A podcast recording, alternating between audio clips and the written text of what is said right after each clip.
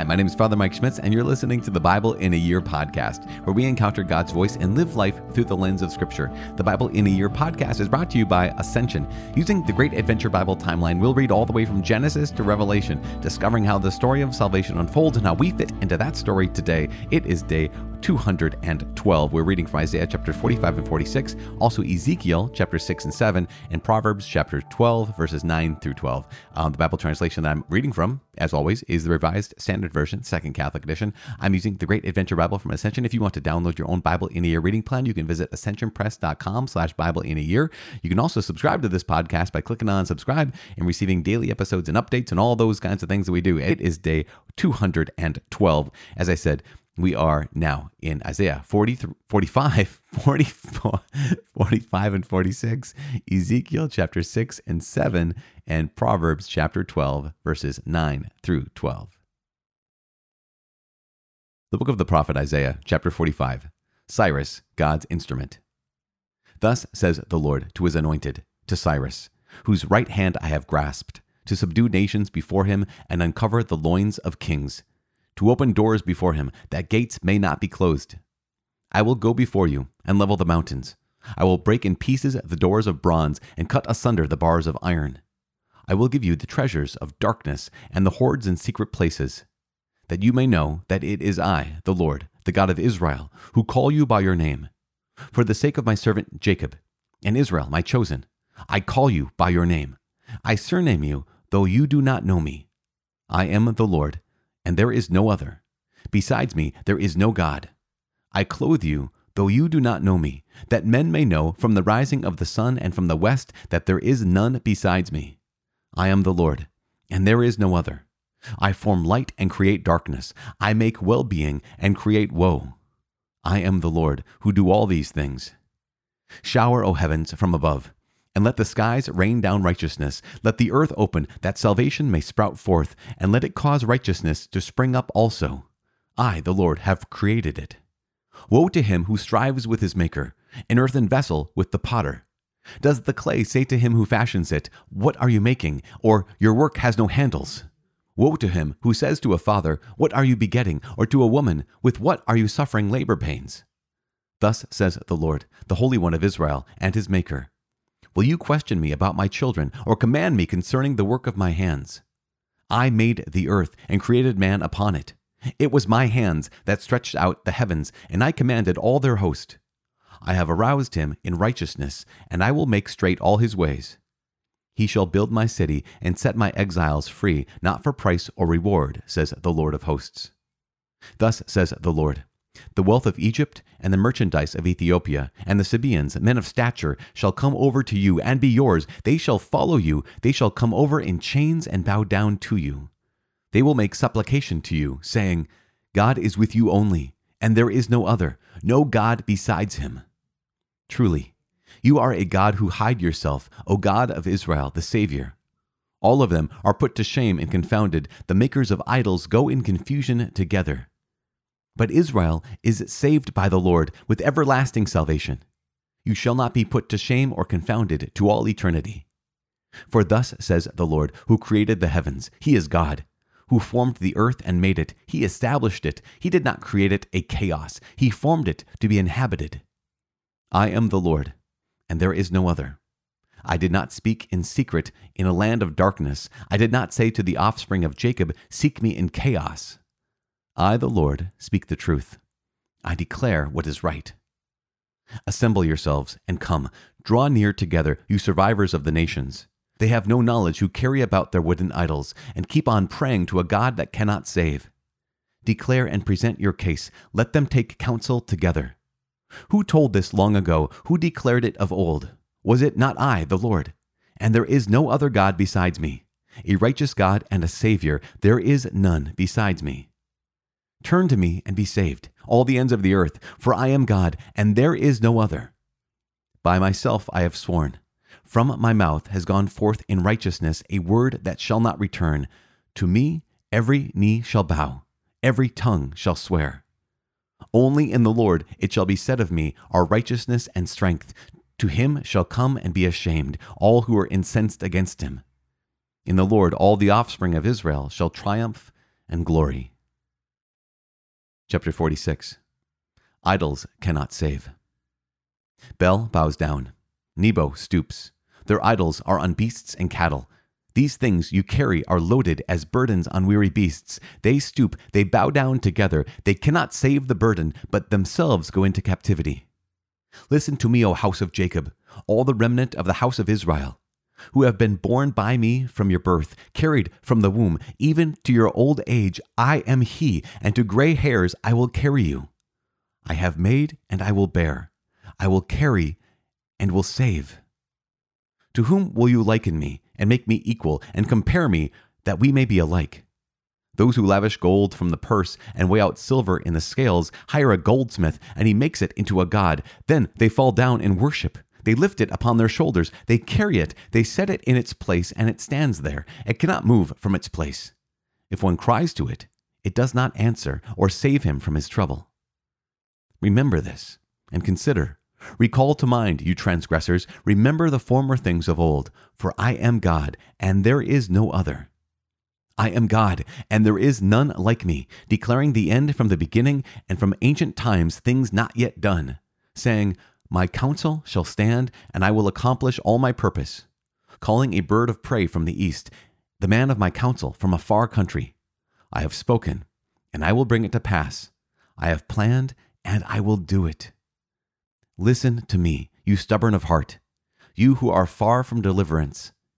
I bring near my deliverance. It is not far off, and my salvation will not tarry. I will put salvation in Zion, for Israel, my glory. The book of the prophet Ezekiel, chapter 6. Judgment against idolatrous Israel. The word of the Lord came to me. Son of man, set your face toward the mountains of Israel and prophesy against them and say, You mountains of Israel, hear the word of the Lord God. Thus says the Lord God to the mountains and the hills, to the ravines and the valleys, Behold, I, even I, will bring a sword upon you, and I will destroy your high places. Your altars shall become desolate, and your incense altars shall be broken, and I will cast down your slain before your idols. And I will lay the dead bodies of the people of Israel before their idols, and I will scatter your bones round about your altars. Wherever you dwell, your cities shall be waste, and your high places ruined, so that your altars will be waste and ruined, your idols broken and destroyed, your incense altars cut down, and your works wiped out. And the slain shall fall in the midst of you, and you shall know that I am the Lord. Yet I will leave some of you alive, when you have among the nations some who escape the sword, and when you are scattered through the countries, then those of you who escape will remember me among the nations where they are carried captive, when I have broken their wanton heart which has departed from me, and blinded their eyes which turn wantonly after their idols. And they will be loathsome in their own sight, for the evils which they have committed, for all their abominations. And they shall know that I am the Lord. I have not said in vain that I would do this evil to them. Thus says the Lord God, clap your hands and stamp your foot and say, Alas, because of all the evil abominations of the house of Israel, for they shall fall by the sword, by famine, and by pestilence. He that is far off shall die in pestilence, and he that is near shall fall by the sword, and he that is left and is preserved shall die of famine.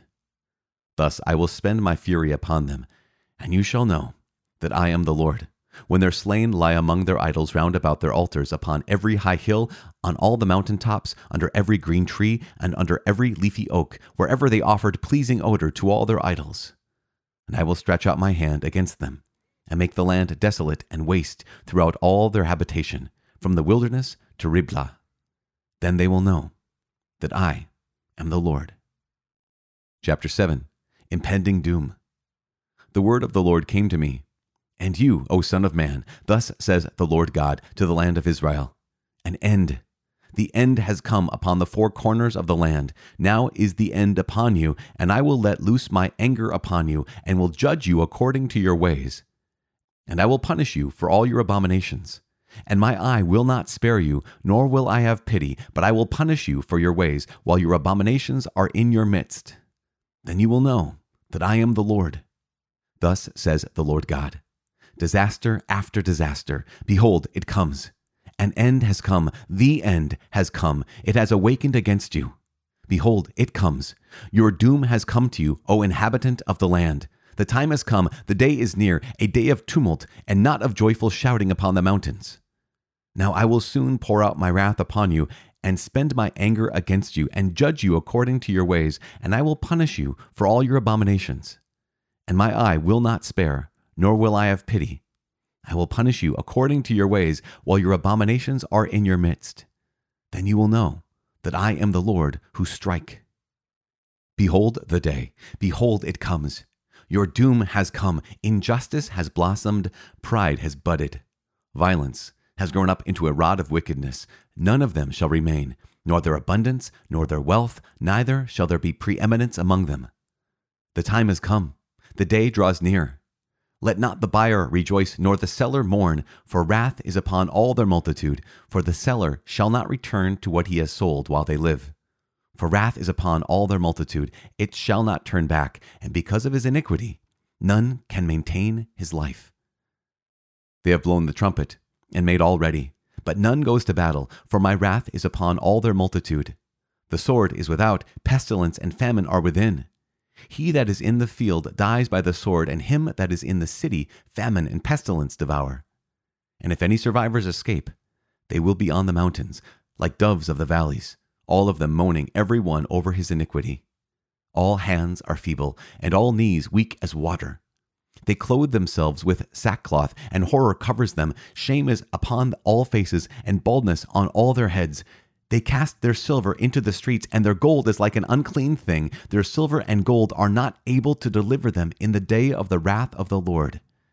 They cannot satisfy their hunger or fill their stomachs with it, for it was the stumbling block of their iniquity.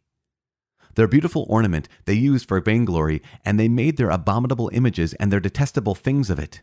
Therefore I will make it an unclean thing to them, and I will give it into the hands of foreigners for a prey, and to the wicked of the earth for a spoil, and they shall profane it. I will turn my face from them, that they may profane my precious place. Robbers shall enter and profane it, and make a desolation. Because the land is full of bloody crimes, and the city is full of violence, I will bring the worst of the nations to take possession of their houses. I will put an end to their proud might, and their holy places shall be profaned. When anguish comes, they will seek peace, but there shall be none. Disaster comes upon disaster. Rumor follows rumor. They seek a vision from the prophet, but the law perishes from the priest, and counsel from the elders. The king mourns. The prince is wrapped in despair, and the hands of the people of the land are palsied by terror. According to their way I will do to them, and according to their own judgments I will judge them. And they shall know that I am the Lord. The book of Proverbs, chapter 12, verses 9 through 12. Better is a man of humble standing who works for himself than one who plays the great man, but lacks bread. A righteous man has regard for the life of his beast, but the mercy of the wicked is cruel. He who tills his land will have plenty of bread, but he who follows worthless pursuits has no sense. The strong tower of the wicked comes to ruin, but the root of the righteous stands firm. Father in heaven, we give you praise and glory. Thank you so much. Thank you for giving us your word. Thank you for speaking to us. Thank you for showing your heart to us this day and every day. Thank you for bringing us to day 212. Lord God, I am so grateful for you and your love and your faithfulness, even when we are far from faithful, even when we are far from perfect.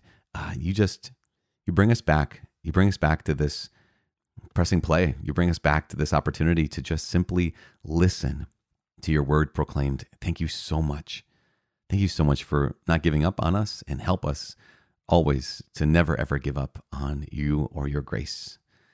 Help us to hear your commands, right? Help us to hear your voice and say yes to you with all of our heart, mind, soul, and strength. In Jesus' name we pray, amen. In the name of the Father, and of the Son, and of the Holy Spirit, amen. Okay, so, oh my gosh, you guys, the beginning of Isaiah's reading today, Isaiah chapter 45, is incredible because I mentioned this yesterday, but at the end of chapter 44, we hear this name, Cyrus. In chapter 44, it says, he is my shepherd, and he shall fulfill all my purpose. And then, oh my gosh, it's saying of Jerusalem, she shall be built, and of the temple, your foundation will be laid. And then in chapter 45, Thus says the Lord to his anointed, to Cyrus, whose right hand I have grasped, to subdue the nations before him, uncover the loins of kings, open doors before him, the gates will not be closed. All these things. Cyrus did not exist for a long time. And yet, the Lord God prophesied that King Cyrus, king of Persia, would come along. And that not only would he defeat the nations, right? He, the Persians, defeated the Babylonians, who had defeated the Assyrians, right? But also he would send the people of Israel back to, as it says in chapter 44, back to Jerusalem, and Jerusalem shall be rebuilt, and of the temple your foundation shall be laid. That you're going to rebuild the temple, you're going to rebuild Jerusalem. And this is just really incredible that here is someone who does not know the Lord God, Cyrus, right? He follows his own gods, he does his own thing.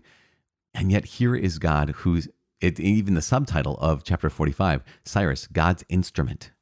That we recognize that God can use all, right? That everything in the world belongs to God, even if people don't know it, even if the plants, animals, even if the planets don't know it, everything belongs to God. And so there are ways in which God can write his story with crooked lines. And he does this, right? God writes this story with crooked lines. He even says Cyrus is his anointed.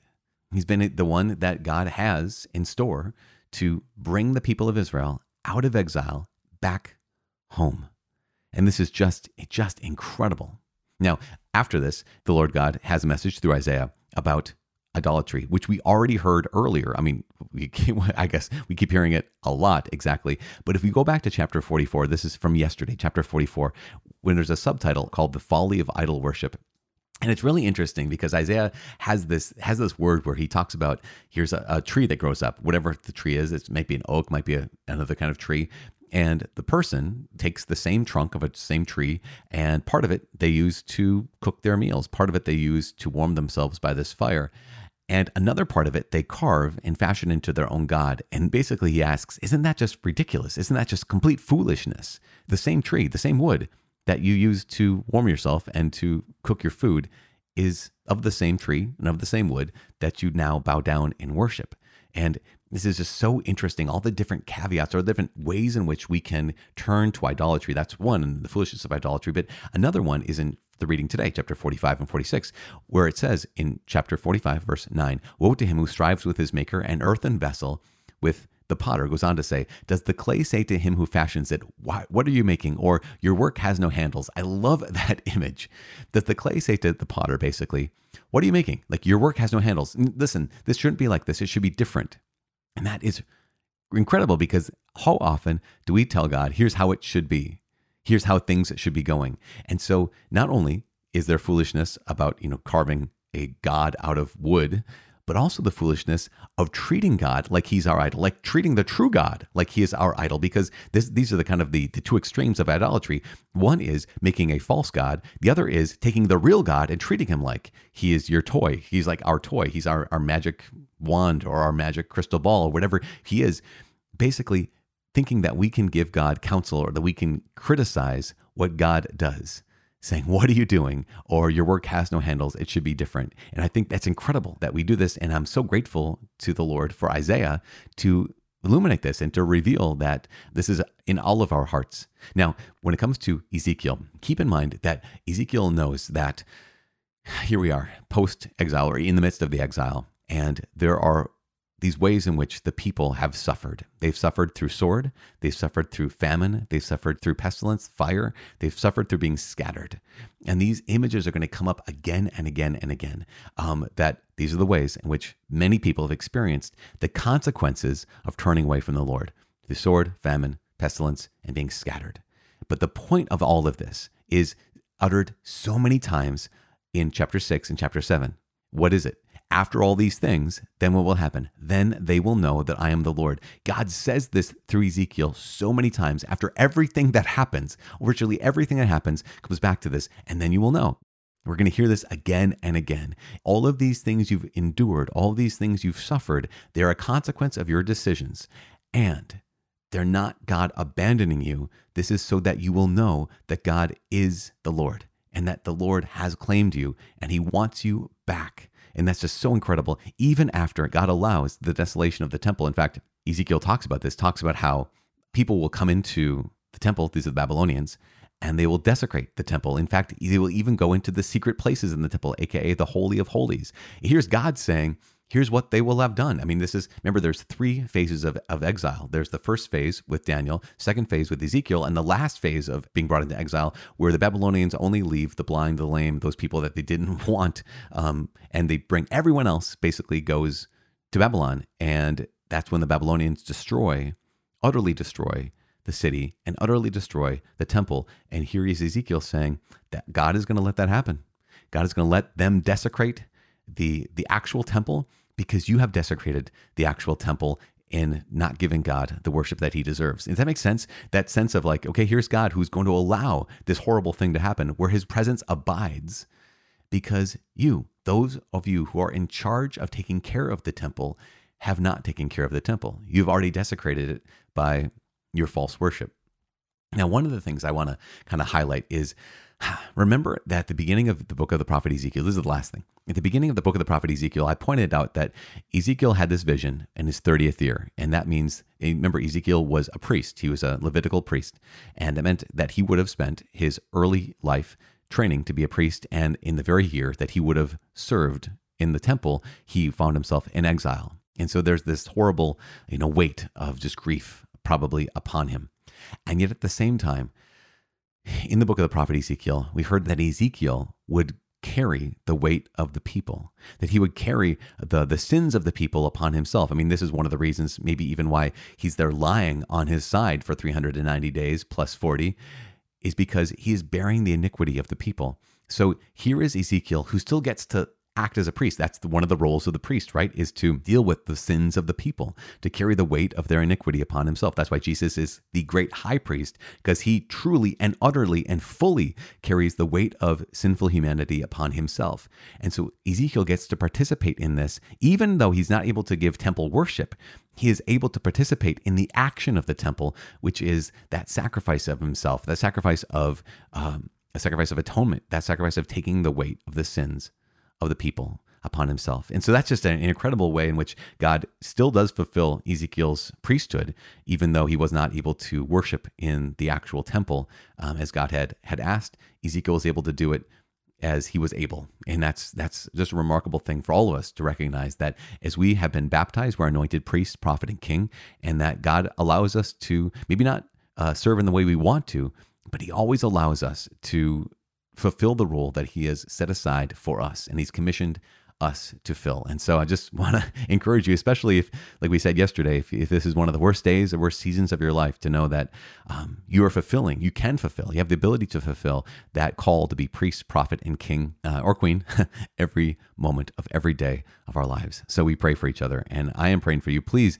pray for each other. Pray for me. My name is Father Mike. I cannot wait to see you tomorrow. God bless.